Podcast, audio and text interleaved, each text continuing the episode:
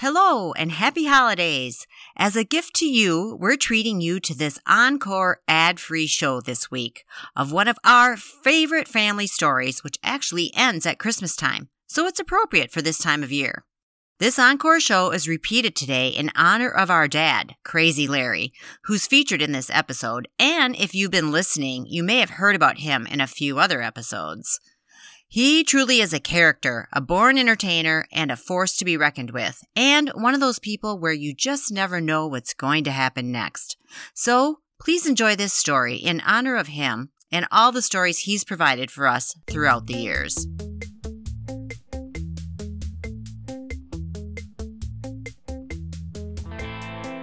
I clearly remember where I was when I heard the news that my dad, also known as Crazy Larry, had shot my sister Jenny. You can meet Crazy Larry in the Fun Grandma story in our episode which aired February 21st, 2019. I happened to mention this incident recently while talking to my sister Carrie, and she had some other interesting information. How did you find out that dad shot Jenny? I don't think I knew until I came home for a visit. And even if I did, I probably would have just chalked it up at the time. It's like, well, it wouldn't be the first kid he shot, you know, so I probably didn't who else did he shoot? He shot me, and uh, didn't he shoot Matt? Well, I, th- I don't know. Did he shoot yeah, Matt? he shot Matt. Yeah, didn't they have to take a BB out of Matt's butt? a BB came out of Matt, but I thought right. no one knew how it got in there. I'm not sure it came from yeah, him. Yeah, Where did sure you get shot? Just in the leg. Did you have a BB in your leg? No, it didn't. He was mental chasing us around with the BB gun. Yeah, it didn't. It didn't stay in my leg. It popped back out of my leg. Obviously, we might not have been one of the most conventional families on the block. One of the things that happens in our family is a chronic underreaction to crazy things that most people would most likely somewhat have a bigger reaction to. Like, say, a gunshot wound, otherwise known as a GSW. In our family, we hardly bat an eye because it's just one more crazy thing, right? Especially if no one dies or is seriously injured. Maybe it's because we all come from such a large family, seven kids, so there's more possibility of crazy things happening. Or maybe it's because we've all become used to dealing with the man we call Crazy Larry, also known as our dad. Enjoy today's episode featuring my sister Jenny. It's all one story that we're calling Pregnant Cat, Gunshot Wound, Christmas Present. This is Kim A. Floden and welcome to How in the Hell Did I Get Here? Quick note today's episode includes swearing, and we apologize for the uneven sound quality this week. We had some technical difficulties.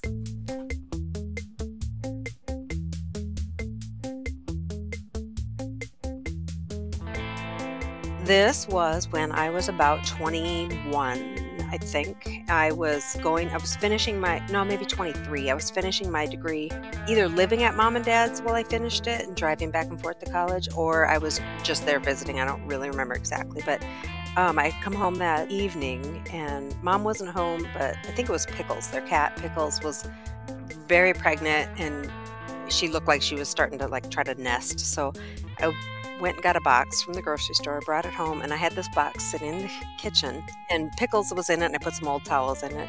And she was just kind of in there digging around, trying to get comfortable. And Dad comes into the kitchen for whatever reason, I cannot tell you, with a BB gun that he's just cranking as he's walking into the kitchen. Just crank, crank, crank. Oh my gosh. Now explain the layout of the kitchen a little bit, too, because that's kind of germane to the story. There's the door from the living room, the main area of the kitchen with an island and counters, and then on the other side of that, there's a raised dining room. And the cat's in a box on the floor in the raised area. So it's the raised floor is about equal with the height of the counters in the island. Yeah, probably about three feet off the floor. So he walks in just cranking the gun, and I'm not really paying attention because that's not unusual behavior for Larry. Right. Exactly. So you're like, okay, just another day in the life. exactly. So I'm just doing whatever. And then I think I had been making a cup of coffee and, and, I see him doing that. And then, kind of at the last minute, you know, he stops pumping the thing and he pulls it up like he's taking aim. And I realize at, almost like as it's happening, he's taking aim at what he thinks is an empty cardboard box. I, I don't know if I like jumped out and like dove across the kitchen like a superhero, but I I know I did try to get between him and the cat, and but I I just put my arms out and I'm like, wait, the cat's in the box, and somewhere in that sentence, I feel like my yeah, I feel my hand like kind of slam down, and I look, and the blood is just gushing out of my hand in the area. Oh my god! Yeah, the area between where the index finger and the thumb come together, kind of that V in there. That's where there's a puncture in there but it didn't come out the other side. Right. So, and now I react just a little bit in shock, like I'm just stunned. And then, well, who the okay, let's back this story up a little bit. Who the hell would it be stunned? You're in your parents' kitchen making a cup of coffee, and your dad comes in and takes aim at a box, and you have to stop the bullet. Right. Oh, just. I think stunned is kind of a mild reaction. I'm looking at my scar as we as we say this. But dad's uh, obviously all of a sudden stunned too and just freaked out and I'm sure full of guilt like what the fuck did I do now? right. Which is a common feeling for him, I think. and so we whatever happens in the immediate time frame there, we end up going down to it's about 5:30 at night. Doc Risser is still in the office, right? The he for yeah for decades he had his office down like two three blocks from where where we grew up so we go down there and he does an x-ray just we just wanted to know like where's the bb and sure enough it's lodged like right where the bones come together and he he goes we're gonna have to get that out of there. You can't leave that in there. It's a bad spot. But he's not the one to do it. You know he's Oh no, I've got a scar on my toe from him that looks like Frankenstein. Yeah. Well, and at this point, he's eh, probably 80 years old, but still. I think he was always 80. I, yeah, true, true. so we load up and we go to like the county hospital. They have an emergency room. We get there. Eh, by now, my hand is pulsing with pain. I'm crying in pain the doctor comes in and he, he x-rays it again like i think i can get this so he numbs my hand up starts digging around in there with whatever tools i know one of them was like a curved scissor thing and another one was like a, a big tweezer thing so that he's digging and digging and trying to get it he's getting very frustrated he asked the nurse to go get the big magnets they use to get metal out of like eye injuries she goes and she comes back and it's been a long time she can't find the magnet. So she tells him this, and he gets super pissed. He does not have a good bedside manner to begin with. I mean, he just kind of unloads on her in an unprofessional manner. It wasn't yelling, but he was just very frustrated. Yeah, it was uncomfortable for all of us. So he goes, Well, here's what we're going to do. I don't know exactly how close I am with these tools to the BB, so we're going to image it again. So they do another x ray. This time it's my hand with the tools in the flesh hanging out of my, my hand you should see if you can get that and have that framed. That'd be a cool picture.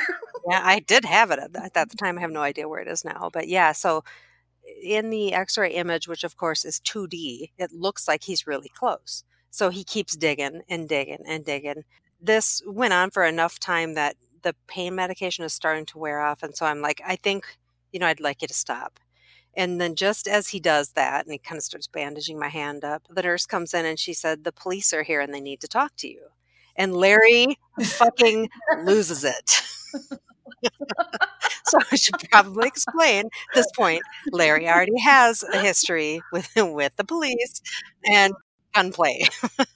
so this BB gun or not, this goes down as a GSW in, in the ER. They have to; they're obligated to call the cops. Right. So they they come in, they take us to separate mm-hmm. rooms to get our sides of the story.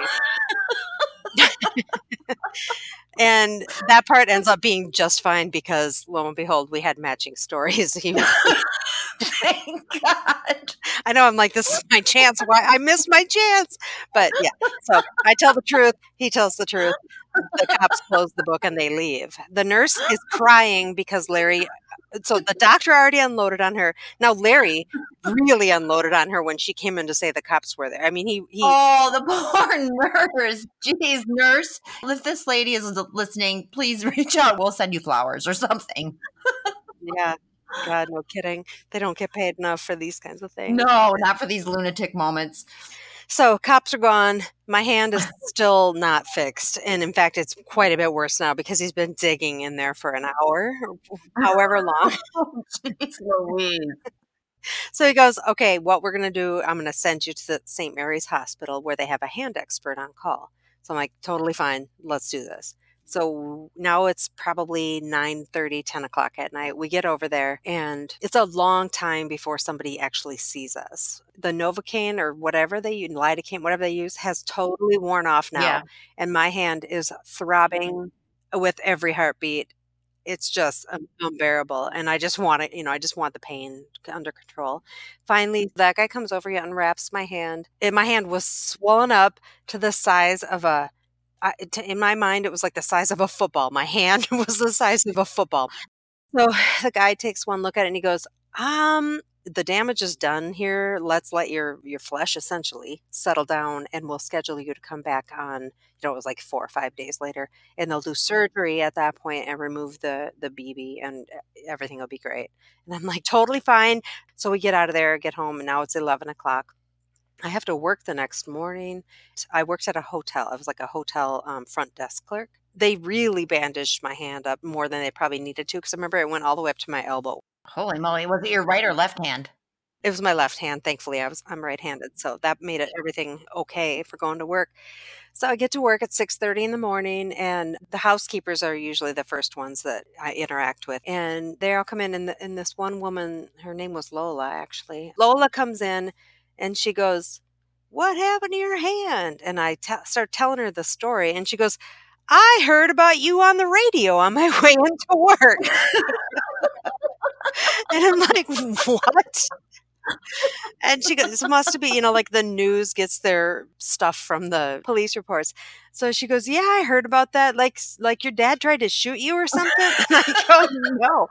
So, so I get done with my day and I get home the newspaper comes out and this is still early 90s people got newspapers and read newspapers still at this point. I don't remember if i saw it or if other people i think i was down at the down under bar. I probably was meeting my boyfriend out for drinks and same thing the hand gets a lot of notice it's all bandaged up and people are asking me and I start telling them, and then somebody goes, "Oh yeah, that newspaper has that story in it," and I go, "What? what are you talking about? Really?" I go, "Oh, that. I guess I shouldn't be surprised that somebody else told me it was on the radio."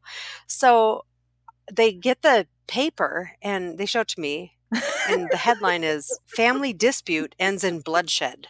I'm like, "Oh, oh my god." That is why I got a call from my in laws, and they were like, I remember I'm home. I get a call from them, and they're like very, talking to me very gingerly.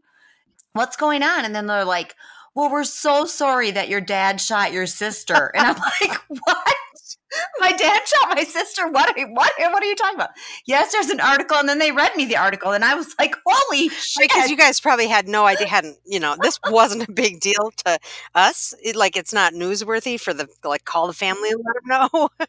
no, it's just a weird accident that happened, right?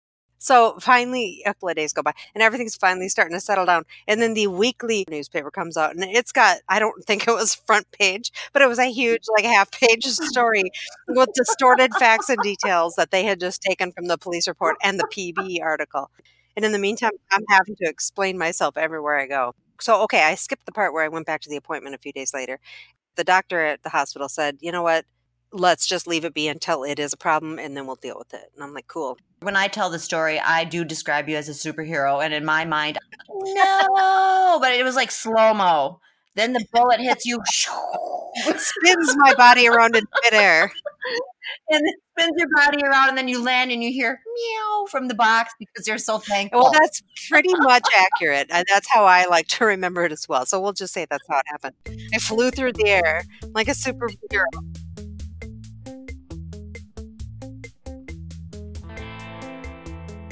So now, fast forward 15 years. Now it's 2007. I was in my 30s somewhere, and I am starting to have nerve pain, and I have them remove it. And he asked before the procedures, like, is there any re- this is a dumb question, but any reason you want the BB? And I'm like, oh, hell yeah. I want that BB. And he's like, I wasn't expecting that answer. Nobody usually wants whatever it is in their, you know, in their body. Like, nope, I need this, and I want it in a nice little vial. So he gives it to me, and then Erin was having one of her big family Christmases, and that was the only thing I gave Larry for Christmas that year was the BB in the vial, wrapped up in a jewelry box.